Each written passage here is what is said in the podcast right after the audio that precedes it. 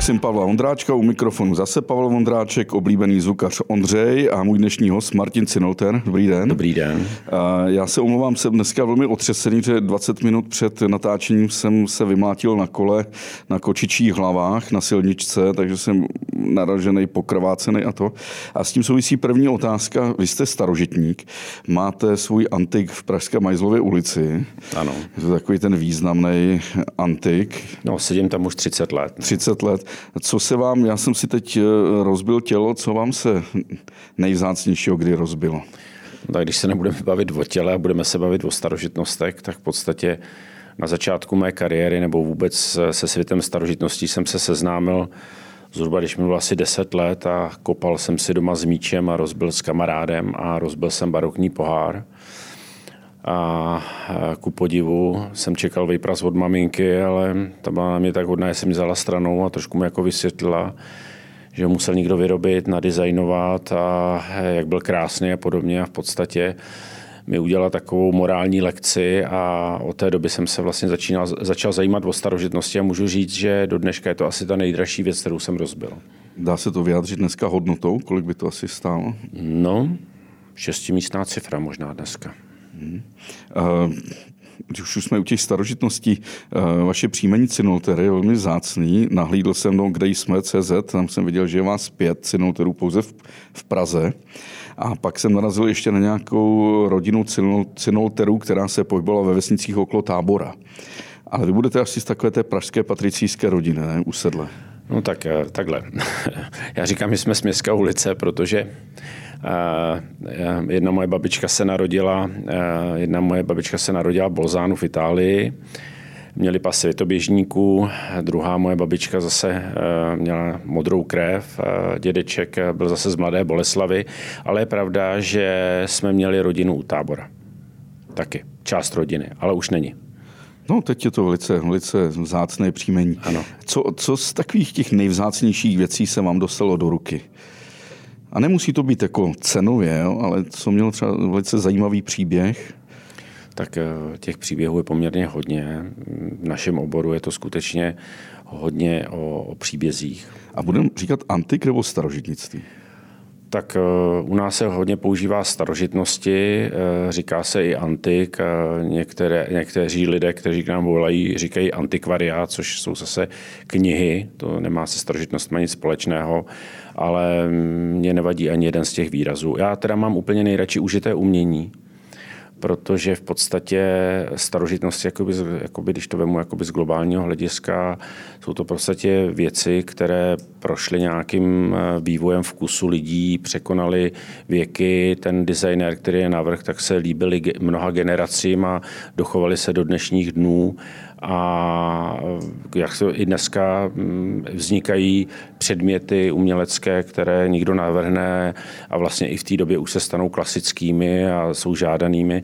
Takže nejradši mám výraz užité umění, ten se u nás moc nepoužívá, nicméně jak antik, tak starožitnosti je v pořádku z mého pohledu. Vidíte, to mě vlastně skoro nikdy nenapadlo, že to, co se prodává v starožitnictví, v antiku, tedy, že to je jenom taková úzká výseč těch věcí, které byly krásné už ve své době a přežily do dnešní doby.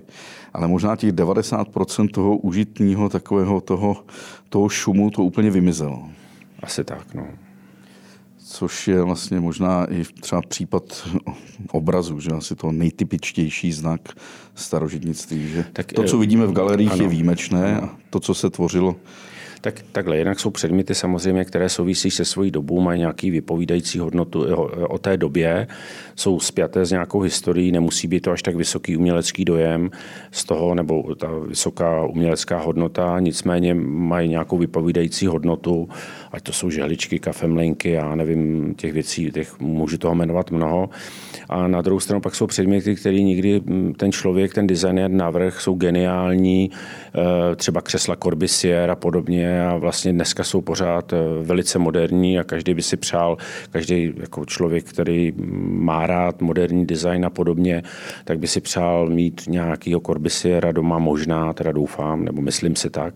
Takže to je vlastně jako ty věci jsou jako spojitý, ale hlavně jako si myslím, že ty věci, které právě i neznámí umělci navrhli a udělali a, a líbí se, takže vlastně překonali do dnešních dnů a pořád je o ně zájem.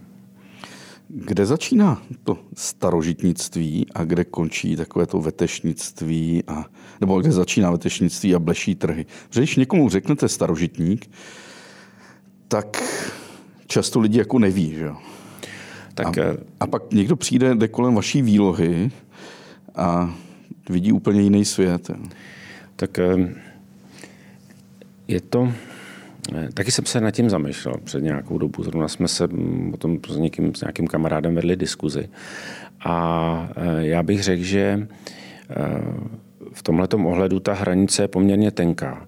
A i vlastně předměty, které byly brané, když jsem já před těma třiceti lety otvíral ten obchod, tak tenkrát to bylo spíš braný za vetež a dneska jsou ty předměty poměrně ceněné, lidi je začínají sbírat. Je to i, i o vkusu, jak se ten vkus vyvíjí a podobně. Takže jakoby přesná definice podle mého názoru, úplně přesně, aby jsme to škatulkovali, neexistuje, ale je to u určitý míře vkusu a toho všeobecného přijímání těch, těch uměleckých předmětů, kdy někdo vytvořil, a někdy ta hranice toho kýče a, nebo té veteše a toho geniálního díla je velice tenká. Když si vezmete nějaké malíře, který dokážou, dokážou namalovat jednou linkou třeba e, ženské tělo a, a je to geniální a někdo, kdo se to snaží napodobit, tak v podstatě je to kýč. Takže tam je to opravdu, ta hranice nikdy není úplně lehce rozeznatelná. No a kdy začíná, když se ohlídneme zpátky, v jakém časovém období, kdy vlastně začíná to, to, ta minulost, abychom mohli říct, že to jsou už starožitné věci? Neposouvá se to dneska, dneska už jsou běžně i věci z osmdesátých let, jsou už považovány za... Za starožitnost. Já, já, vím, kam, já vím, kam tím míříte. A e, já... Já to řeknu ze svého pohledu, nechci mluvit za ostatní kolegy, ale z mého pohledu sami starožitnosti, když jsem vlastně, ještě trošku začnu ze široka, když jsem začínal, tak vlastně věci, které byly ardekové, byly pro mě jako už takový, jako ještě to nebyly tak úplně starožitnosti, už nebylo to až tak zajímavé, byla taková ta hranice zrovna takových těch secondhandových, tý veteše a podobně. A vlastně postupem času se to dostalo jakoby do zájmu, začalo by to zajímavý. A z mýho pohledu, ale jenom opravdu z mýho pohledu, ty starožitnosti končí druhou světovou, začátkem druhé světové války, respektive ve Spojených státech a samozřejmě v Americe, kde, nebyl, kde se nebojovalo. Tam to Art Deco běželo do těch padesátých let. A v té Evropě opravdu skončilo striktně tou druhou světovou válkou, tím zásahem. A z mého pohledu to končí tím Ardekem, samozřejmě ještě máme kubismus a vlastně ty ostatní směry, tím to vlastně jako je pro mě ještě starožitnost. A po té druhé světí, světové, po té druhé světové válce bych se na to spíš díval jako na retro.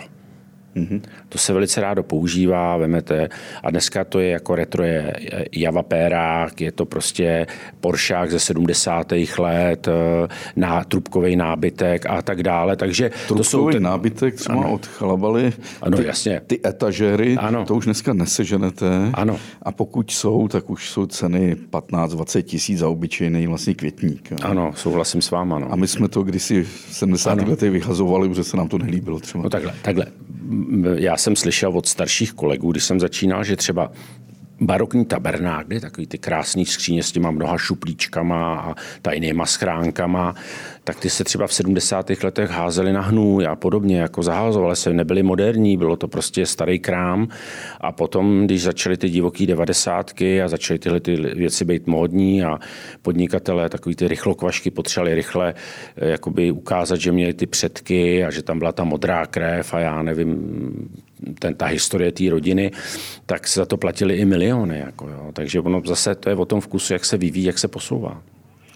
A když už jsme se začali bavit o tom příběhu na začátku, vzpomenete si teď na něco, co vy jste nepovažoval, ještě než jste třeba, nebo když jste začínal, za vzácné a dneska máte pocit, že vám něco uteklo mezi prsty?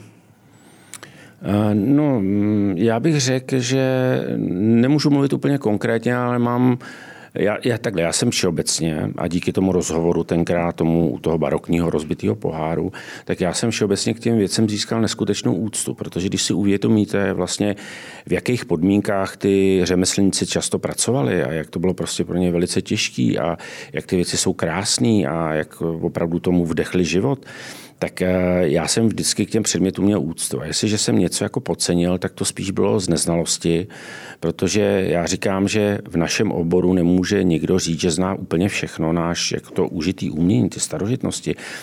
To je velice široký záběr a je to velice široký záběr vědomostí, ať je to přes ty silikáty, jako je sklo, porcelán, výtvarné umění, různé techniky, tiskové techniky, hlubotisk, knihtisk a tak dále a tak dále, přes drahé kameny, gemologii a, a všechno. Takže toho vědění, těch informací je strašně mnoho. A, a vlastně člověk nemůže znát všechno. A když začíná, tak samozřejmě má o to zájem a vlastně až po čase získává daleko širší rozhled a musíte i dávat i do souvislostí vlastně ten historický vývoj, módu a všechno, co se dělo, z jakého důvodu, co se, co se vyrábělo. To ano, ale přesto se nikdy stane. Já vedu případ na sobě, dělal jsem v Sokolově v muzeu před ano. revolucí a objížděli jsme ty vesnice a do toho památkového fondu, do depozitáře jsme vykupovali věci, co měli lidi doma. Ano. Bylo mi osmnáct, devatenáct, začínala revoluce, člověk řešil systémové změny, demokracii a tak dále a říkal jsem si, až budu mít víc peněz, tak od tady té paní, kterou jsme na jedné chebské vesnici, měla sekretář chebskou reliefní intarzi. Asi se to tam dostalo z některých těch vykradených zámečků, kterých v okolí bylo dost. No a pak už jsem na to nějak zapomněl a dneska, když vidím ty ceny zrovna tohohle kusu, to, té reliefní intarzie, tak bych možná tady nemusel už sedět třeba toho mikrofonu. Tak ale všechno se vyvíjí. Když si vemte mince, jedno dukáty, že? Nebo svatováclavský dukáty. Když jste měl číslovaný dukát, tak se před lety prodával přes sto tisíc. Dneska ty ceny jsou prostě neskuteční, jak to vyběhlo nahoru. Takže je to i daný tou dobou a tím vkusem zase, říkám. A je dneska o to větší zájem o starožitnosti, nebo to jede v těch vlnách? Takhle, já bych řekl, že starožitnosti stejně, stejně jako móda podléhají určitému vlivu. Jako tý, toho vkusu těch lidí a to, co různým historickým událostem. A řekl bych, že dneska ten zájem o ty starožitnosti roste a hlavně u mladé generace. Já si pamatuju, že zhruba před deseti lety, necelými deseti lety, jsem cítil v tom našem oboru určitou takovou krizi generační. A i když jsem to jako konzultoval s kolegama z oboru, a nejenom z České republiky, ale i ze zahraničí, tak jsme se o tom bavili, že vlastně ty starší li, li, lidi, kteří o to měli zájem a sběratelé, dneska už jsou moc staří a nebo um, už tady mezi námi nejsou a že ta mladá generace o to jako nemá zájem. A v té době my jsme jako začínali, já to nazývám svět před internetem a po internetu, že vlastně v té době jako jsem se rozhodl jít do světa online. Začali jsme používat sociální sítě, Instagram a začali jsme používat Facebook a tak dále. A že vlastně se nám, nebo mám pocit, že se mi i daří přilákat mladší generaci k těm starožitnostem a že vzrůstá zájem mezi mladou generací o, o starožitnosti. A vidím to třeba i na kamarádech mých dětí a kdysi jejich spolužácí, kdy vlastně moje děti lajkovali Instagram, založili mi Facebook jako pro Antik Cinolter a, a vlastně mi byli takový jako věrní fanoušci, kteří mi lajkovali každou fotografii, kterou jsme tam dali a najednou mi dcera píše z univerzity z Anglie, mi píše, že kamarádce se líbí nějaký prstýnek a v mladém věku, že jo, a tak dále. A e, takže mám pocit, že vlastně nastala ta generační obměna a samozřejmě i díky nějaké udržitelnosti, jak se dneska je moderní udržitelnost, že lidi používají staré ošacení a tak dále, tak si uvědomte, že vlastně, e, teď přivedu takový příklad, když si vezmete dřevotřískovou skříň z IKEA za deset tisíc, kterou jednou smontujete, možná i dvakrát ještě, když ji jednou rozložíte, někam postavíte jinam doma, tak ji možná smontujete, ale po třetí už ji nedáte dohromady. A když si vemete nějakou krásnou skříň z první republiky, nebo starší, to je jedno, tak vlastně tu skříň můžete používat pořád. Jo. Samozřejmě nemůžeme ji dávat do nějakého úplně moderního interiéru, ale když to vemu třeba na mým oboru, to, co mám rád, jsou ty šperky, tak v podstatě oni projdou vkusem několika generací žen a pořád se líbějí a pořád můžou oslovit i ty mladý, že se líbí i těm mladým, že jsou taková jako klasika. A možná naopak, tak si vezměme lidovky, lidové skříně, krásně ano. malované. Ano. A ty, když dáte do moderního interiéru, jako solitérníku s nábytku, tak, tak to ozdobí. Jo? To... Ano. Naprosto s váma souhlasím a zrovna třeba u mě, když ke mně přijde někdo na návštěvu doma, říká, že tady nemáš skoro žádnou starožitnost a pak vidí pár těch hezkých solitérních kousků, který mě se líbí. Třeba nemusí mít ani nějakou výraznou hodnotu, ale prostě jsou to hezký kousky, který nikdo vymyslel, navrh, udělal a, a mě, mě oslovujou, má nějakou umětním emoční hodnotu, váže se k ním nějaký příběh. Je to dobrá investice, investovat do starožitností? Tak... Nebo to podlíhá těm vlivům, že to může jejich cena padat silně dolů? Takhle, jsou... Měl by tomu člověk aspoň trošku rozumět, když chce investovat do starožitností. To si myslím, že nemůže člověk vzít peníze a říct hurá, do starožitností, jdu nakoupit, vydělám na tom, budu mít tom peníze. To je naprostý nesmysl, je to naivní si to myslet. Měl by člověk k tomu mít i určitý vztah a nějaké minimální znalosti a pak je dobrý mít k ruce takovýhoto přítele, ne na telefon, nebo dejme tomu na telefonu, který můžete věřit a který vám třeba poradí a ví, do čeho je dobré uložit peníze nebo co koupit. Ale hlavně já říkám, my tady můžeme spojit dvě hezké věci. Ta jedna věc, já zase teďka to vemu třeba z toho mýho oboru, my můžeme koupit hezký šperk s hezkým kamenem, a můžeme v něm mít uložený poměrně vysokou hodnotu a může zdobit naši drahou polovičku, naši krásnou ženu nebo přítelkyni. Stejně tak, jako si můžeme koupit krásný obraz, kterým je poměrně vysoká hodnota uložená a může nám zdobit zeď našeho obývacího pokoje nebo ložnice, to už je jedno. A může, může i nějakým způsobem prezentovat naše sociální postavení, ve společnosti a tak dále. Takže ty, ta funkce vlastně může splnit několik funkcí, ta, ta dobrá investice. Jakou roli v tom hraje ten příběh, příběh toho, toho předmětu? To třeba můžeme vidět na obrazech. Některé obrazy u nás, některých českých umělců, se prodávají za relativně velice vysoké ceny, ale myslím si, že jejich cena je daná známostí toho autora, že kdybychom ten obraz prodávali třeba v Portugalsku nebo v Itálii, tak to nebude... ta suma nebude takhle vysoká. Že? Máte určitě pravdu. Je to vždycky jako spojený s tím daným trhem a řekněme speciálně, když teďka pomineme tu úplně první ligu, ty nejlepší světoznámí věhlasní autoři, kteří e, visí v těch nejprestižnějších muzeích Guggenheimu a podobně a, a tak dále, e, tak e, samozřejmě ty lokální malíři řeknou víc těm lidem, protože vědí, že tenhle ten malíř byl třeba z Rakovnická nebo že byl z Hanácka a že i ty lokální patrioti, má to k nim vztah, nějaké oslovuje ta krajina, má to ten svůj příběh, tak samozřejmě tohle hraje významnou roli, určitě. A já vždycky radím, když ti lidi už se rozhodnou kupovat nějaké starožitnosti, ať nekoukají jenom na to, že to je zrovna tahle ta věc, která se jim nemusí líbit, ale, ale je dobrý do ní uložit peníze. Já vždycky říkám, kupujte srdcem, kupujte emocema, když se vám ta věc líbí a ještě vám někdo potvrdí, že ta věc má svoji hodnotu, tak ji kupte, to je to nejlepší, protože je to váš kus a vaši přátelé mají je stejný okruh lidí a když byste potom nikdy to chtěli zpeněžit, tak si myslím, že to je jako ta nejlepší cesta. Je tam velké nebezpečí fals a kopií a...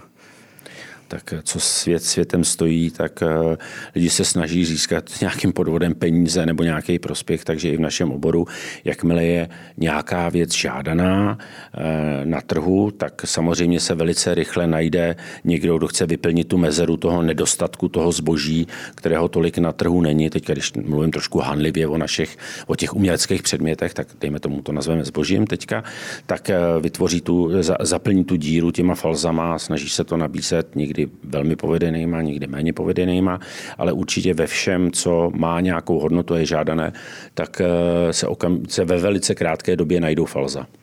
A co je dneska takovým trendem mezi falzy? Tak všeobecně na našem trhu těch uměleckých předmětů, hlavně na tom výtvarném, v tom výtvarném umění, jsou žádaný hlavně Mařákovci, český malíři, moderna česká, takže tam se hodně lidí snaží, je těch falz poměrně dost. Samozřejmě i soch, soch, sochaři, že jo, a tak dále, jako hodně se dělají i bronzový nový odlitky a tak dále. A je to na, tr- na trhu poměrně hodně, protože těch uměleckých předmětů je málo a e, ty lidi, kteří na to mají peníze a líbí se jim to, tak jich poměrně hodně, takže ta cena vyletěla raketově nahoru. U některých speciálně, jak říkám, sochy, obrazy a tak dále, tak je hodně fals. A je něco, co se moc falšovat, falšovat nedá, protože už to vyžaduje určitou zručnost a samotná kopie už by byla velice drahá. Nejsem si úplně jist, mám pocit, že, že s rostoucí cenou daného subjektu roste i um falzifikátorů. No, napadlo mě právě šperky z českého granátu, že? Který... Tak takhle. Myslím si, že pořád hodnota šperků z českých granátů není až tak vysoká. Aby se to vyplatilo. Aby se to vyplatilo. Nicméně musím říct, že v Americe teďka vyrábějí poměrně velice zdařilé kopie českých granátů. Napodobují i tombak. A když ten šperk je poněkud starší a má nějakou patinu, tak není úplně dobře na, plný, na první pohled rozeznatelný. Protože v Arizoně se těží granáty, které mají hodně podobné atributy jako české granáty. Poměrně hodně tu samou barvu, je to taky pyrob, že samozřejmě. A e, někdo šikovný to tam vyrábí a daří se tomu dobře. A třeba musím říct, že e, zhruba před dvaceti lety se začaly objevovat na, na světovém trhu zdařilé kopie Ardechových šperků se starobrusnými kameny, které se masivně vyrábějí v Argentině. A dodávají se na americký trh a z amerického trhu se časem dostaly i k nám. A i u nás už se poměrně hodně objevují. A ty šperky jsou velice zdařilé kopie a vypadá to velice atraktivně, protože se tam hodně, to, co se u nás až tolik nedělalo v tom, v té době toho Ardeka, a to byla kombinace právě těch diamantů s těma nejlepší, s těma vlastně, já tomu říkám, ta svatá pětka, že jsou tam ty rubíny, smaragdy, safíry a to se vlastně jakoby k těm diamantům dodávalo do hezké geometrických tvarů. A e, paradoxně čas od času se prostě objevují najednou takovýhle Ardekový šperk se objeví u nás na trhu a jsou dva stejný. A vím, kde to vyrábějí a, a m, když se to tady prodává, tak by se to mělo prodávat a já si myslím, že to tak moji kolegové určitě dělají, e, že se to prodává jako kopie Ardekového šperku. Nebo šperk v Ardechovém duchu. Měl jsem před půl rokem tady hosta Eriku Lory. Ano, znám. Gemaloška obchoduje s diamanty. Ano. A mluvil jsem s ní nedávno a projevila velkou obavu z přílivu umělých diamantů i už karátových velikostí. A už to cítíte, že to k nám jako přichází a že to může být velký problém? Já, já si myslím, že už se stavidla otevřela. A tohle tu otázku jsme řešili zhruba před šesti lety, taky s kolegou, který z toho byl úplně nešťastný. A já mu říkám, ale podívej se, proč se toho bojíš? Vem si, že Vernojeva syntéza byla vynalezena v poslední třetině devatenáctého století a masivně se používala na přelomu století. Takže když se na to podíváte, vezmete si šperky vyráběné v Rakousku, Hersku nebo, nebo v Čechách právě z přelomu devatenáctého a dvacátého století a je v nich, je v nich kámen, který má modrou nebo červenou barvu, tak z devadesáti procent nebo devadesáti devíti procent se nejedná ani o rubín, ani o safír, ale jedná se o o takzvaný e, syntetický spinel nebo o tu Vernojovu mm-hmm. syntézu, takže syntetický rubín nebo safír, a vím už, když někdo přichází a nese šperk z té doby a v tom je ten barevný červený kamínek a on tvrdí, že to musí být určitě přírodní rubín, tak já vím na devadesát devět procent to přírodní rubín není, ale že je to syntetický rubín. Jak to poznáte? No tak to je složitější, to by bylo nadlouho to vyříkat. Ale jenom ještě se vrátím k těm právě k tomuhle tomu, tak jsem mu říkal, vem si, vem si to, že tyhle ty prstínky, které mají v sobě ten syntetický kámen, v závislosti na váze a na tom tvaru, jak je udělaný, tak ten prstínek stojí třeba, dejme tomu pět šest tisíc korun. Ale když tam bude přírodní rubín, tak a bude téhle té velikosti a téhle kvality, jako je ten syntetický, tak bude stát třeba půl milionu nebo milion. Takže tady se nic nezměnilo a to samé je s těma syntetickýma diamantama. Výroba syntetických diamantů je nelimitní. Můžete jich vyrobit, kolik chcete. Vyráb, přesně se vyrábí i v karátové velikosti, dvoukarátové velikosti. A e, už jsou i, jak v Game Guideu nebo v Rapaportu, už jsou prostě i, nebo hlavně v Game Guideu se objevily ceníky těchto syntetických diamantů. A syntetický diamant stojí přesně deset procent ceny přírodního diamantu, vytěženého diamantu. Stejně jako to máte s kultivovanýma perlama a jako perlama vylovenýma v moři. Takže já si myslím, že není potřeba se obávat, a hlavně i z jednoho důležitého důvodu. A to je to, že se samozřejmě hned objevily přístroje, které i, i laik pomocí těchto přístrojů může po krátkém zaučení poměrně jednoduše detekovat, že se jedná o syntetický diamant. Samozřejmě daleko horší by bylo, kdyby tyhle ty přístroje neexistovaly.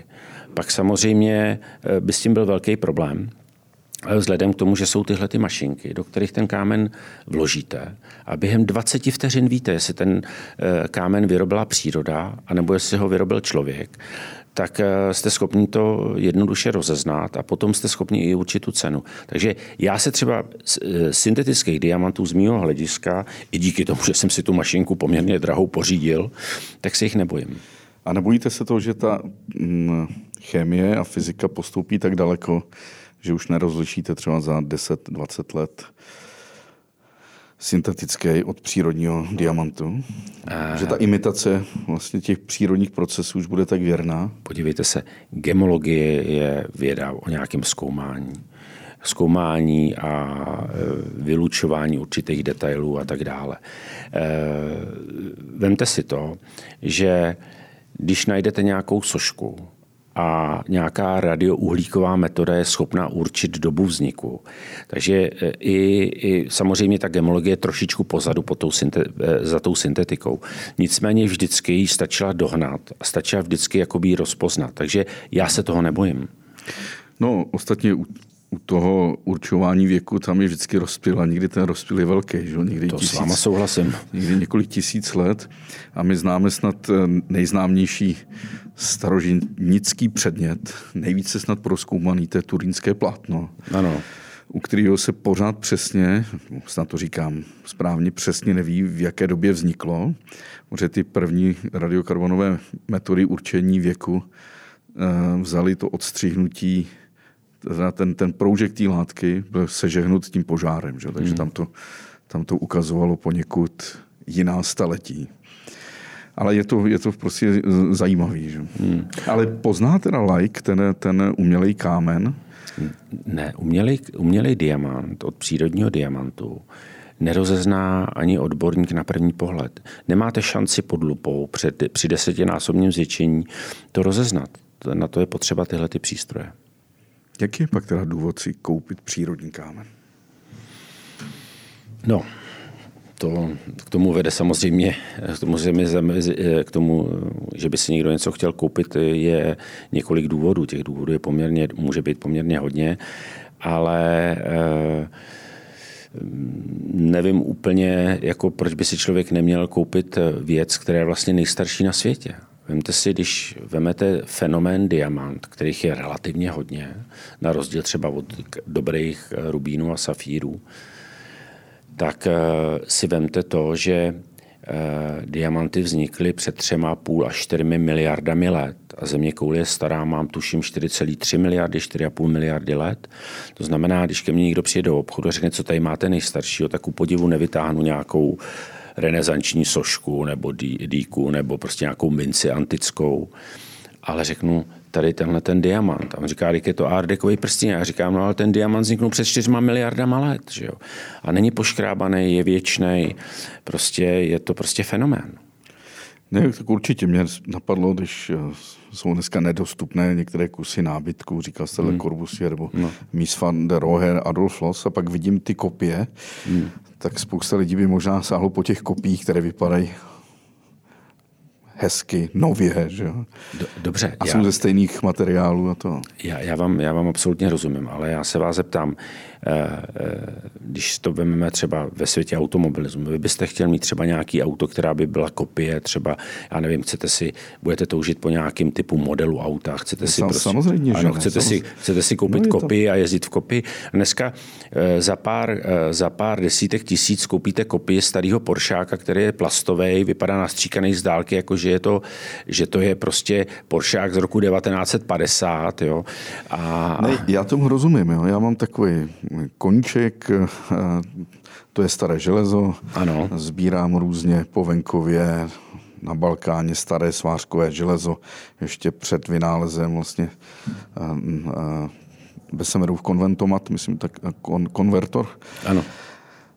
A vy víte, že to železo, které třeba najdete, tak třeba starou, starou podkovu ze čtrnáctého a patnáctého století na norimberské stezce, když jsme našli dáme u Tachova, víte, že v sobě může obsahovat ještě další kusy železa, ještě starší a starší, ano. Tak mě to těší. Těší mě ano. to vědomí, že je to jako staré.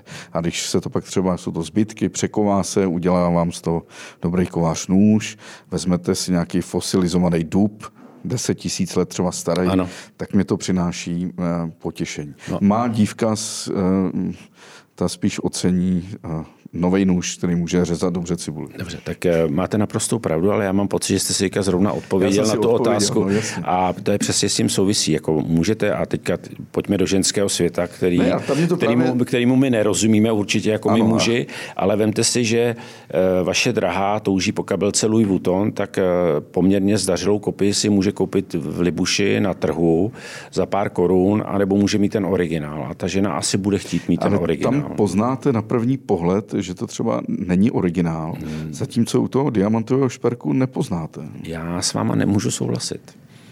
Já si, já si myslím, že každá žena to velice dobře pozná, jestli je to originál. A jakoby, když je, zda, takhle, když je, zdařilá, když je zdařilá kopie, hodně dobře udělaná, tak jako je to těžký. Mě přinesli svýho času eh, eh, hodinky Rolex do obchodu na prodej.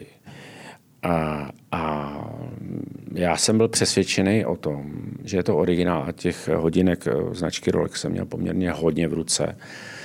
A tak jsem byl přesvědčený, že to originál. Když jsem to přinesl do vedle hodinářství značkového, který tuto, tuto značku prodává.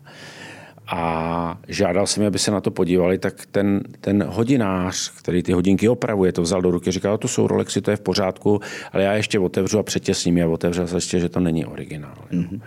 Takže to je jedna věc. A druhá věc, vy to proznáte při tom prodeji. Když jsme schopní, a jak už jsem říkal, během dvaceti vteřin ani ne, rozeznat, že ten kámen je syntetický.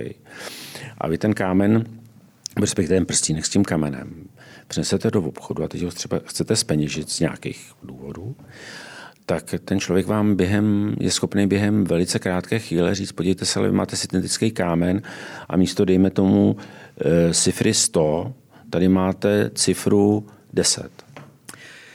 Martine, to máte pravdu, ale vy jste řekl tu hezkou větu, můžeme jít do toho ženského světa. No. Jsme si rovní, nejsme si stejní. Ano. Ale... Um... muži neradí kopie, všimněte si, nikdo nechce jezdit v té starý, teda v té nový Porsche, jo. Nechceme nějaký nůž, který... Ano. Jo, chceme ten originál. A já jsem měl nikdy nepochopil, proč tolik žen na ulici nosí ty fejky, jo, těch Louis Vuitton a Prada a tak dále. A přitom vědí, že to jsou fejky. A přitom jim to snad možná dělá stejné potěšení, jako kdyby měli originál. No, já tak to, to, to, tohle opravdu nevím, a nemůžu říct, jako já, možná to je třeba z nějakých sociálních důvodů, asi ta finančně na tom nejsou tak dobře, aby si koupili kabelku za padesát, za sto tisíc, to se asi nemůže koupit každý. A proto prostě m, asi zvolejí tuhle tu cestu, anebo jsou ženy, které si radši koupí krásnou kabelku, ne tak vyhlasné značky, stejně dobře designově povedenou a, a, a jsou spokojení s ní, ale pak jsou ženy, které opravdu touží mít ten, tuhle tu slavnou značku, která je velmi drahá, tak možná asi jdou do těch kopií, takže možná je to daný tím, že si to třeba nemůžou dovolit. Já, já nevím. Tohle jako... Já si vzpomínám, když jsem dělal ve vydatelství a šet Filipáky, měli jsme mm. El a Maxim a Petit a, to, a dělali jsme ty různé focus grupy, takže třeba čtenářky El a dali, vzali jsme čtenářky El a Cosmopolitanu a Harper's Bazaar a ty byli schopni se do krve pohádat na těch focus grupech, který časopis je lepší, přestože jsme udělali takový ty fiktivní obálky, že se vzal obsah El, dala se tam obálka třeba Cosmopolitanu. Hmm. Jim vlastně nešlo o ten obsah, šlo o tu značku a ty chlapi reagovali úplně jinak. Ty šli vždycky po tom obsahu. Okamžitě rozpoznali, co je třeba Maxima, co je třeba Esquire nebo F H M. Jo. A tam, tam jsem fakt poprvé viděl úplně naživo ten zásadní rozdíl k přístupu k tomuhle jako trendy světu. Aha. Ženy jdou po těch značkách. A jim v podstatě často jedno, jestli je to fake nebo ne. Možná touží po tom originále, ale nebojí se nosit fake. Já nevím, jestli to není moc tenký let. No je, je, jako nechceme nikoho, nikoho se dotknout, ale můžeme se probořit klidně. Jo. Tvoří muži nebo ženy většinu návštěvníků u vás v Majzlovce? Hmm. Uh, vzhledem k tomu, že uh, můj, uh, moje zaměření jsou hlavně šperky, tak bych řekl, že víc ženy, protože ženy se, mm, bych řekl, víc zdobí než muži. Ne, že by muži neměli rádi nějaký náramky a podobně, ale jsou... Nebylo to vždy, no, nebylo, jak nám říkají archeologické ano, ano, nálezy. Ano, přesně tak. E, ale jako dnešní doba, ta, ten trend je takový, že, že samozřejmě ty šperky víc nosí ženy než muži. Muži spíš takový, jako, myslím si, že mužský šperk jsou hlavně hodinky. My taky samozřejmě se věnujeme hodinkám, protože mě to prostě baví strašně. Jako hodinky jsou krásný, krásná disciplína, stejně jako šperky. Takže bych řekl, že samozřejmě takový to gro těch našich zákazníků jsou spíš ženy než muži.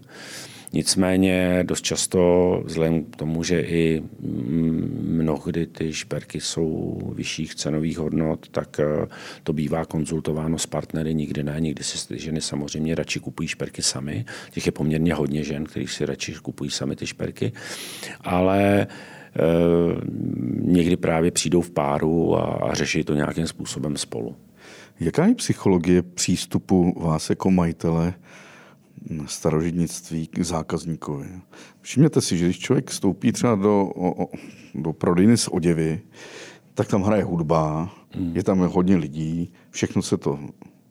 Je takový anonymní. Mm. Když jsem tady dělal podcast s šéfem O S Y, mm. tak říkal, že právě ochranný svaz autorský, ano. jak je ta hudba důležitá při prodeji třeba oděvu. Že kdyby tam nebyla, tak ty lidi odcházejí, mají pocit, že okamžitě napadnou ty prodavače, něco jim jakoby vnutí. A když je ta hudba, tak to tak jako uvolní tu náladu, lidi si prohlížejí šaty z ramínek a to. A když přijdu do stražitnictví, tak tam nehraje hudba. A bojím se, vnitřně se bojím, že než se stačím rozkoukat, že mě někdo osloví a řekne, můžu vám pomoct. A to. Potřebuji trochu tu delší dobu. Určitě, s tím, s tím s váma souhlasím. My samozřejmě nějakým způsobem si tohleto uvědomujeme, protože samozřejmě ne každý rozumí starožitnostem a nikdy se právě stane, že ten člověk vstoupí do toho obchodu z nějakého zájmu, ale těm věcem nerozumí a samozřejmě chápu, že jsou lidi extrovertní, introvertní, každý má trošičku, jako samozřejmě každý máme jinou povahu, ale naším standardem je ty zákazníky pozdravit a nechat je rozlídnout se. A v momentě, kdy mají o něco zájem, tak samozřejmě se jim velice rádi věnujeme a snažíme se jim podat maximum informací, na kterých se chtějí zeptat. A v případě, že ty lidi jako se cítí trošku bezradně, tak se, tak se samozřejmě snažíme jim dát najevo, že o nich víme a že v případě jejich zájmu jim všechno ukážeme, že je všechno popsané, že jsou už ceny, že si ty ceny prostě nevymýšlíme, že tam je to na té cedulce a tak dále. A vzhledem k tomu, že já, když zaměstnávám lidi, takže já, já můžu říct, že jsem šťastný člověk, protože všichni moji kolegové tu práci milujou a opravdu tím žijou a nejenom v té svojí pracovní době, kterou mají vymezenou, za kterou jsou prac, placený, ale i mimo pracovní dobu dostávám nápady, telefony, SMSky, na tohleto, na támhleto, sleduju prostě dění okolo. A takže ten můj personál, když někdo u mě pracuje, tak je to na mnoho let většinou, takže e, já samozřejmě těm lidem dávám nějaké školení, že nemůžete zákazníkovi skočit za krk a řvát can I help you, nebo, e, nebo prostě ho hned rvát Jasně. někam a něco mu strkat na ruce nebo na hlavu nebo, nebo do, nos do něčeho. Tak samozřejmě se snažím vysvětlit těm lidem něco, ale většinou lidi, kteří už u mě pracují, tak se navzájem i kolegyně ovlivňují, takže když máme nováčka v kolektivu, tak ty informace ani vlastně v dnešní době ani nemusím dělat. Že už vlastně jako to bereme jako samozřejmost a snažíme se ke každému zákazníkovi přistupovat velmi individuálně. A existují ještě nějaké pravdivé stereotypy, co se týče jednotlivých národností? Mám kamaráda, který má antikvariát v Českém Kromově a říká, nejvíc všemu rozumí Holanďani a taky nejmíň koupí. Jo, ale vy jste v židovské čtvrti, takže tam máte celý Babylon různých národů. Takhle, je pravda, že tím, že jsem v centru města, že jsem vlastně dvě minuty pěšky od Staroměstského náměstí, minutu do Pařížské ulice a jsem tam třicet let, tak musím říct, že mým obchodem prošly obrovské množství lidí z celého světa, ale opravdu z celého světa, z Nového Zélandu, z Filipín, Jižní Ameriky, Severní Ameriky, opravdu odkaďkoliv. Stereotypy jsou, ale nerad bych teďka v dnešní době zabředával do nějakých detailů asi. Ne, nemusíme se bavit jsou, jsou, o, o hlučných Rusech třeba a tak dále. Tak je, je třeba národ, který nikdy nepozdraví. Přestože ho pozdravíte, tak většinou oni nepozdraví. Pak uh, jsou národy, který k vám přijdou. Je to národ z východu? Uh, ano, je to východním směrem. Ty prostě nezdravějí a rovnou oslovujou a mluví v rozkazech. Ale ne všichni samozřejmě. Je to vlastně o individualitě, o vzdělání, o zkušenostech, jak ten člověk cestoval, takže tě, je, to, je to individuální. Nechci, nechci vyloženě to jako škatulkovat, ale je to tradice, že třeba je nějaký národ, který nezdraví. Pak jsou zase národy asijský, který uh, mají pocit, že vy ty ceny máte tak nadsazený, že můžou začínat rovnou na polovině prodejní ceny. Což je pro mě jakoby absolutně nepřijatelný moment, protože tím, že mám nikde napsanou cenu, neznamená, že mám zakalkulovanou slevu, protože mi to přijde rovnou k tomu zákazníkovi neúctivý. To znamená, já se snažím tu cenovou politiku dělat tím způsobem, aby při té koupi ten zákazník neměl pocit, že je okradený, už jenom kvůli tomu, že třeba ty věci nemusí úplně rozumět, aby ta cena byla dobrá, když se potom někde doptá, aby zjistil, že vlastně ta koupě byla v pořádku, že jsme v té dobré cenové hladině. A vlastně ani nekalkuluju s nějakýma cenama a nemám to ani rád. Bohužel někdy se stává, že když těm lidem dáte slevu, tak oni to berou automaticky, že tu příště slevu dostanou vždycky. A tam já to musím uvíct na pravou míru, i když jsou to dlouholetí zákazníci, jsou předměty a třeba když jsou ty předměty v komisním prodeji, tak je ta cena stanovená pevně, já s tou cenou nemůžu hýbat a ta cena je prostě jednou daná. Co vlastně určuje cenu té starožitnosti? Protože u normálních výrobků, které podléhají zákonům a tlakům toho, toho trhu, bavím se tam o potravinách nebo o stavebních materiálech, tak to chápu. Jo? Ale co tady určuje? Tak určitě, určitě je to nějaká módnost, trendy toho trhu samozřejmě a je to o nabídce a o poptávce. To je přesně ten moment, když teďka, já vemu dva takový příklady z oboru. Když jsem začínal, tak velice žádaný byl figurální porcelán, míšně, Rosenthaly, Hecht a tak dále. A ty ceny letěly strašně vysoko. V dnešní době bych řekl, že ten figurální porcelán je poměrně na okraji zájmu. Ty ceny šly dolů, ceny jsou výrazně nižší, než byly, ale třeba u mincí, ten, ten, ta cena v té numizmatice, ten trend je úplně protichůdný. Ty ceny poměrně vyletěly nahoru a neustále rostou. Je to samozřejmě daný kvůli inflaci, kvůli, kvůli válce na Ukrajině, kvůli prostě dalším, kvůli covidu. Ty ceny samozřejmě jako radikálně vzrostly a jsou, mají stále tendenci růst. Takže těch faktorů je samozřejmě víc, samozřejmě ekonomická situace, módnost, vkus a tak dále. Vemte si, že když princezna Diana dostala, Diana dostala prstínek s modrým safírem a diamanty kolem, tak to začalo být žádaný artikl. Když se, když se Warren Buffett, někde, Buffett se objevil s hodinkama Patek Philippe, speciálním modelem, tak ho všichni chtěli, cena vzrostla a tak dále. Takže to je i, i jakoby samozřejmě celebrity a módnost to nějakým způsobem ovlivňuje a když je někdo ten lídr v té společnosti nebo někdo, kdo na koho ty lidi zlížejí a sledujou ho a on to vidí všichni marketéři, když zapropagují tu značku, tak přesně i v těch starožitnostech, když je nějaký takovýhle subjekt, který nikdo, jako třeba při korunovaci prince Charlese, sledoval nesledoval, byl jsem na cestách, v té době jsem cestoval zrovna, jsem nesledoval, ale je to, je to přesně, když se objeví nějaký i ty šperky a podobně, tak o to ty lidi jako vzroste zájem a, a začnou to sbírat a, a, a, a ta cena roste samozřejmě. Ta korunace byla fascinující, jako hmm. já. Já jsem volal několika svým kamarádům, jestli nepřijdou se se mnou dívat, protože jsem si koupil skotské máslové sušenky, udělal jsem si čaj. Ty znám. Koupil jsem si britské pivo, pivo, ale on nikdo nepřišel, protože to nezajímalo. Hmm. Většinou říkali, já jsme takový republikáni, tyhle ty, ta pompa a nádhera nás nezajímá. Ale tam opravdu vidíte, že je to velký spojující prvek, jo, pro, pro, pro, ty, br- pro ty Angličany určitě. Pro tu celou britskou ano. společnost. A bylo to teda fascinující to prolínání té moderny s, se stářím, s historií ano. a tradicí. Jo. Je to něco, co u nás vlastně není a nefunguje.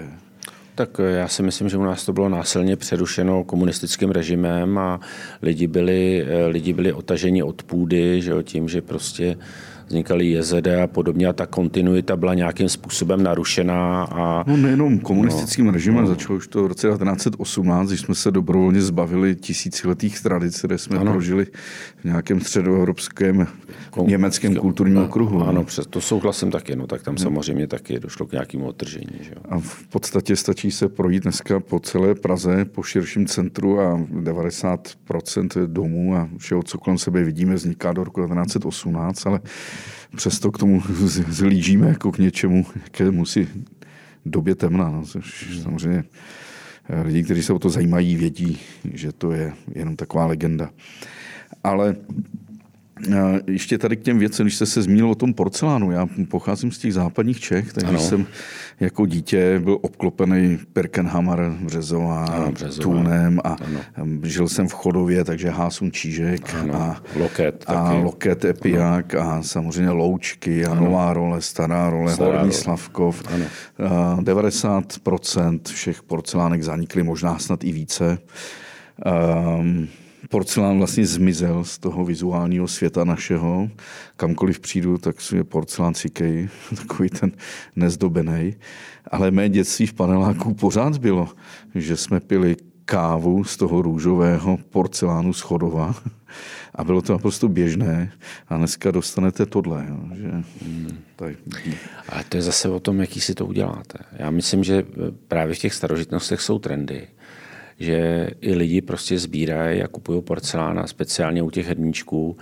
Jsou, jsou lidi, kteří si koupí nějaký hezký starožitný hrníček z dvacátých, třicátých let, anebo z první poloviny devatenáctého století a pijou, pijou čaj nebo kávu z krásného hrníčku. Je to pro ně nějaký rituál a umí si to užít i s tím, že vlastně z toho, z čeho pijou, je, prostě má nějakou historii a, a nějakou tradici. Ne, to určitě, ale... Stejně tak vemete třeba Moser, že jo? No, jasně, Moser je... Sklen... Jed... Moserský sklenice, že jo? Moser je jedna ze světlých výjimek, kde ano. si dovedu představit, že jejich současné výrobky se můžou za padesát let objevovat ve starožitnictví, ale u toho porcelánu už to platit nebude, protože ty porcelánky zanikly. Tak, ty české, myslím. No, ale tak jako vemte si to a teďka nechci se nikoho dotknout. Samozřejmě produkce toho Karlovarského kraje, jak říkáte, Pinkerham, Chodov, Slavkov, Loket a tak dále, tak vždycky si přiznejme, až na světlé výjimky, poměrně často jakoby pokulhávala za tou světovou, za tou světovou produkcí, nebo těch vyhlasných porcán, jako byla přesně ta Míšeň, Vídeň, Sever, Sever a podobně. A tam byly světlý výjimky, právě ten Slavkov v té první polovině devatenáctého století, kdy vyráběl ty nádherný empírové hrníčky, které se vyrovnaly Berlínu, že jo, vyrovnaly se Vídni. To jsou nádherný, prostě opravdu krásný kousky. A potom druhá světlá výjimka byl Royal Dux, který v těch třicátých letech vyráběl ty vysoké sochy těch velbloudů, slonů, psů, aktů ženských, tak neglazovaný porcelán, který je velice žádaný a můžu vám říct tím, že hodně cestuju po světě a jezdím i, i na výstavy za velkou louži a tam třeba, když řeknete Royal Dux, tak každý vám, tam je to hodnocení stejně jako Moser, ten je jako obdivuhodný, obdivuhodný.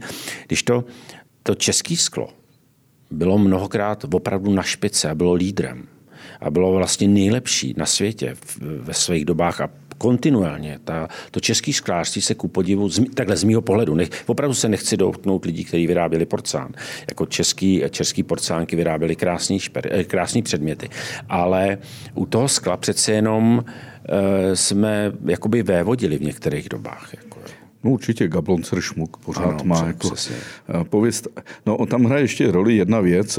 Samozřejmě máme tady vyhnání Němců, těch třímilionová komunita. Ano. Ta tradice se naprosto přetrhla. Ano. A například ty původní německé rodiny, které to po generaci dělali v Chodově, v Lokti a ve Slavkově, tak ty potom vyhnání často do Bavorska, tak se pak skoncentrovali v Selbu a ve Válcesnu a pokračovali dál v Rosenthal, což další no, slavná značka.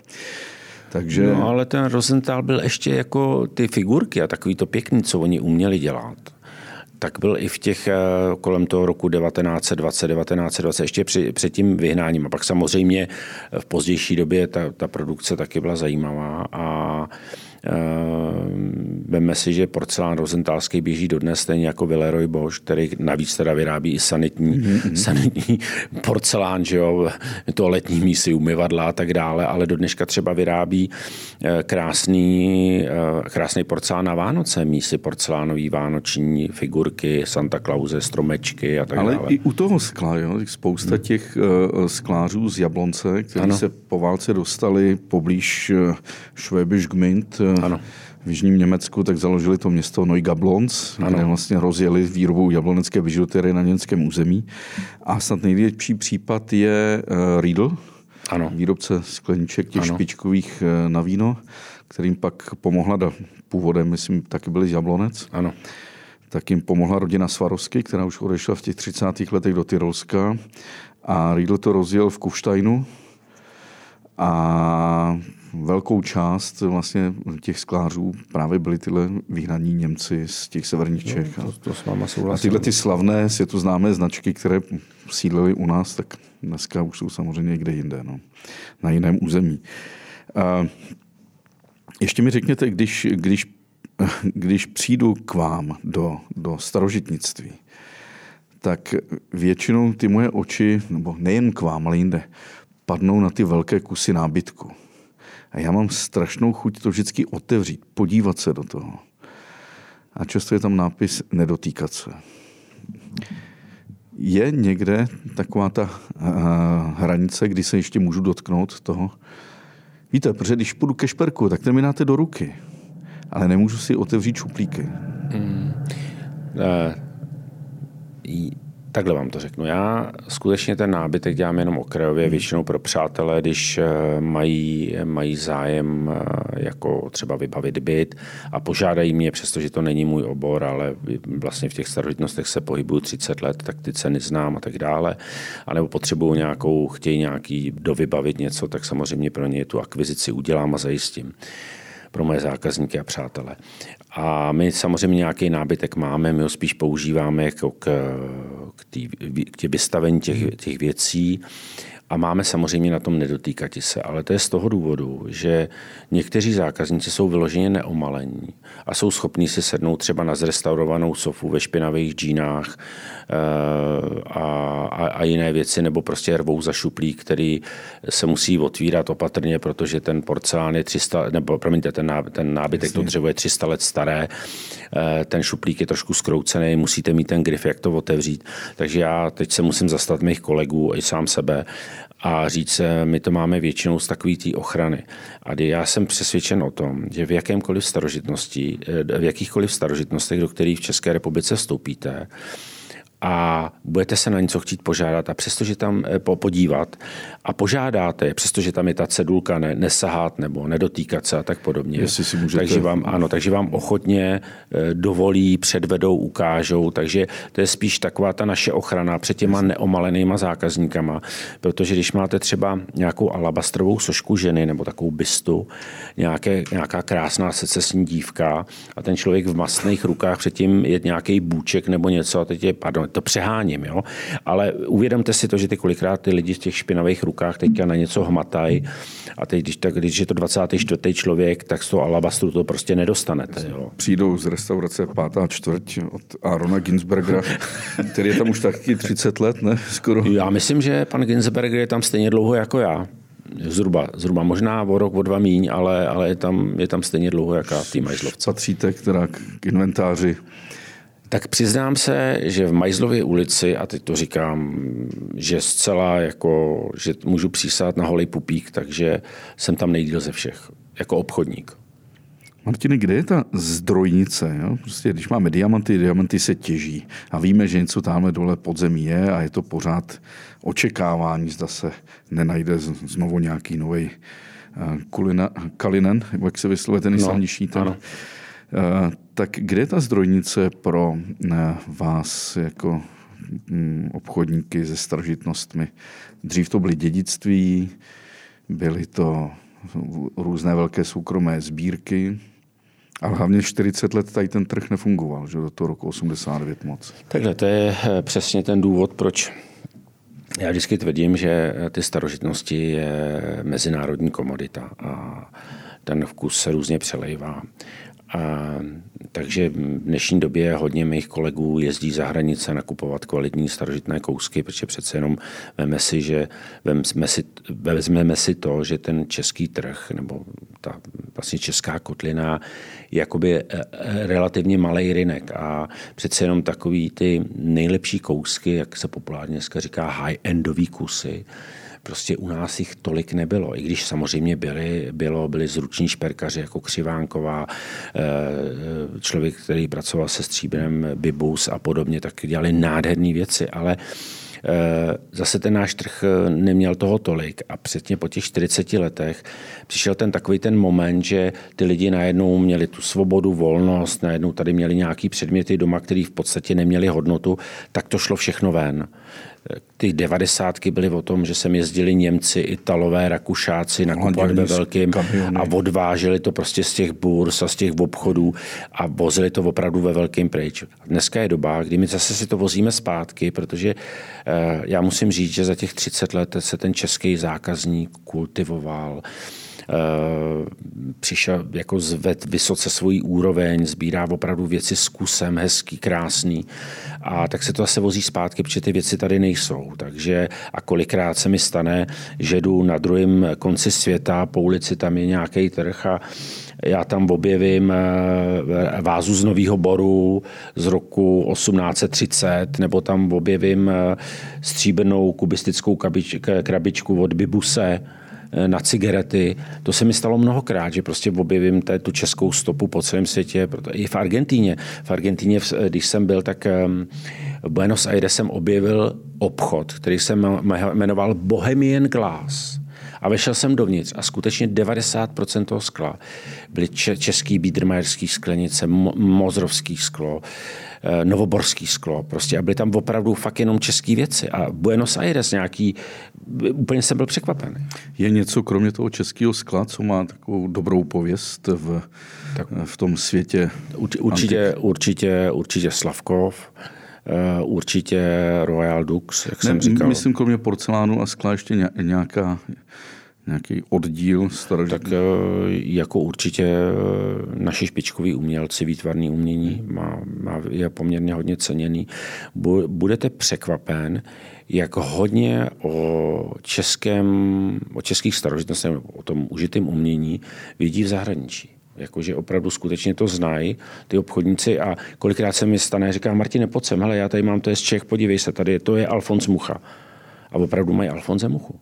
Jo, jako vědí to prostě, takže a jak i díky tomu internetu, jak říkám, doba předinternetová a doba internetu, která je dneska, ty informace se šíří strašně rychle a člověk si může přečíst, co se kdy dražilo, co se kde objevilo, ty informace se k nám dostávají neskutečně rychle a díky tomu e, i ty obchodníci vědí, co je u nás žádaný a už to není takový, že to je někam tady někde z východní Evropy nebo něco, už prostě vědí i, i o těch našich umělcích. A existuje nějaké omezení při vývozu e, uměleckých předmětů? Takhle. Samozřejmě máme tady, máme tady zákon sedmdesát jedna z roku, ale teďka bych, teď se nespomínám, myslím devadesát tři, ne, teď neřeknu ten rok přesně, omlouvám se, ale existuje tady nějaký zákon, který to omezoval. Ale vzhledem k tomu, že jsme v Evropské unii, tak prakticky v Schengenském prostoru, takže na území Evropské unie v Schengenském prostoru vlastně omezení není. Ale při vývozu do Spojených států, do Asie, do, do prostě mimo Evropskou unii, tak abych to řekl, tak jsou určitá omezení, podléhá určitým restrikcím, musí se žádat o tak, takzvaně o vývozní povolení a bez tohoto vývozního povolení určitých předmětů, ten zákon to přesně definuje, od jaké doby do jaké doby, ať, je to, ať jsou to zbraně, ať je to porcelán, ať jsou to hodinky a tak dále, přesně definuje, jaký předměty a jestliže ten předmět chcete vyvízt, tak musíte mít tohleto vývozní povolení, které dáte tomu kupujícímu a ten kupující na základě tohoto vývozního povolení může ten předmět vyvést. Ale pak jsou některé předměty, které jsou taxativně stanoveny jako národní kulturní památka, tak, které to je, musí to je, tak jenom dovolte mi, abych vás upravil, poopravil teda tak. Jestliže ten předmět zažádáte Ministerstvo kultury o vývozní povolení, a ten předmět, nebo o prodej vůbec, abyste ho mohl prodávat, a ten předmět je, může být prohlášen za kulturní národní památku a v tom případě ho může koupit pouze uh, občan, myslím, že teďka už jenom, že i Evropské unie, teď nejsem úplně, musel bych se poradit s mým právníkem, abych se přiznal, teďka to teď z hlavy nevím, ale můžete ho koupit vy, ale nesmíte ho vyvízt. Mm-hmm. To bude teď zajímavý příběh, případ s rabinkou Colorado Mansfeld, Opočno, kde je ten bizarní případ, kdy v restitucí získala polnosti a, a lesy pole. A nezískala zámek Opočno, která jednou ho získala, pak ho musela vrátit, což je samozřejmě velice bolestivá věc. Ale teď ústavní soud rozhodl a vrací se jí kompletní mobiliář hmm. v stamilionových hodnotách. A, a ona ho samozřejmě bude mít kam dát. Buď ho teda nechá na tom Opočně, nebo ho převeze na zámek svého bratrance tady na Dobříš, hmm. kde zase, myslím, nebyl vydán mobiliář, byl vydaný zámek, hmm. což jsou tyhle úplně absurdní situace. Bylo něco zcela absurdní, když taky se vám dostalo do ruky něco, co jste neočekával, nebo co mělo velice spletité cesty, než se to ocitlo u vás? Hmm, tak... Uh... Samozřejmě těch předmětů, těch předmětů, co se mi dostalo do ruky, bylo víc. Stala se mi, stala se mi taková věc, před mnoha lety mi přinesli zajímavou rokokovou výšivku a, a mně to bylo celý takové jako podezření, podezřelý, tak jsem hledal a, a zjistil jsem, že podobná rokoková výšivka, což byl takový jako přehoz do kostela pro kněze přes nohy, tak byl zcizen v restaurátorských dílnách před mnoha lety v době hlubokého komunismu, byl zcizen. Mm-hmm. Tak jsem se ozval zprávě Pražského hradu a poslal jsem tam fotografii, nebo poslal jsem tam nějakou zprávu, že to máme a tak dále. A oni mě požádali, jestli bych jim mohl nějakým způsobem poslat fotografii, tak jsem poslal fotografii a oni identifikovali, že ten předmět byl zcizen, takže byl zase zpátky navrácen na Pražský hrad, takže třeba taková věc se mi stala. A to je z toho horšího světa, a to taková ta, z, toho, z, tý, z toho kriminálního světa, čemuž my se jako obchodníci nikdy nevyhneme. A Potom třeba se mi dostal do ruky pohár, pohár polského krále Gustava Rexe, že Augustusa Rexe, který založil míšeňskou porcelánku a s tím heslem jeho co bohu to králi, což byla krásná věc a do dneška lituju, že jsem ho prodal, že jsem si ho neschoval. A, a i jiné artefakty se mi dostaly do ruky a některé mám schované.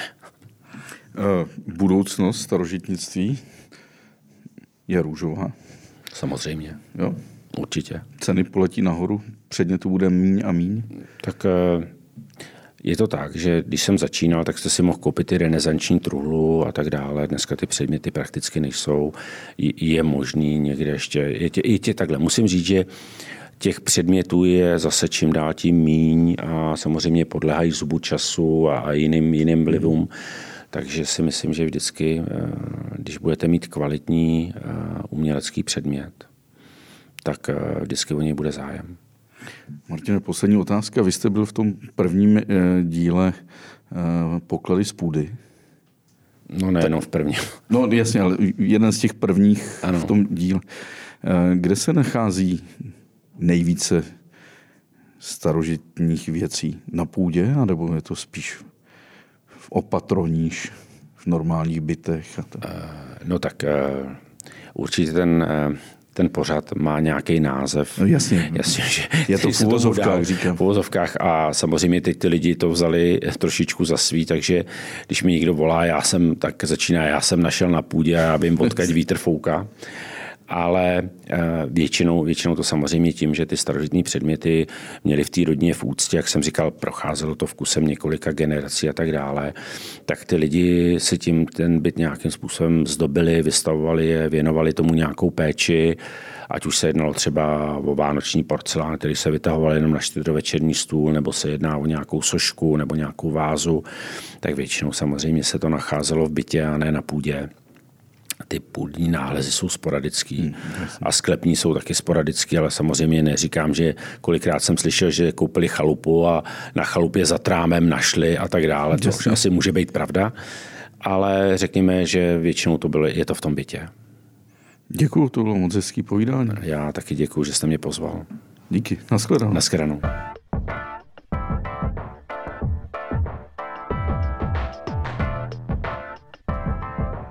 Krásné staré věci patří do muzea nebo patří k, do užívání? Je to užitné umění.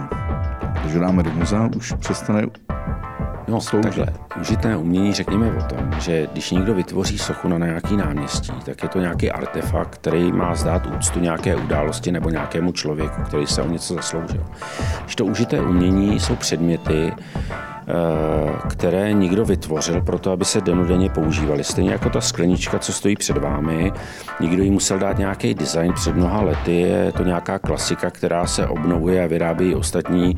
Ty autorský práva jsou dávno promlčený a vyrábí se bisková sklenička tohoto tvaru, ale nikdo ji musel nikdy vymyslet, takže to je to užitý umění. A to užitý umění, to je to, co my prodáváme. Samozřejmě mezi tím užitým umění jsou předměty, které mají vysokou uměleckou hodnotu, jsou raritní nebo e, jsou spojeny s nějakým, nějakou historií, příběhem. A o to je ta jejich hodnota větší. Někdy kolikrát je nevysli, nevyčíslitelná.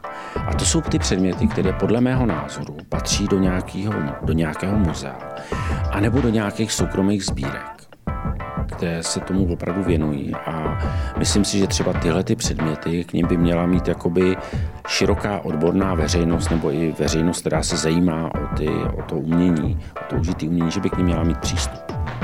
Děkuju. Naschledanou. Naschledanou.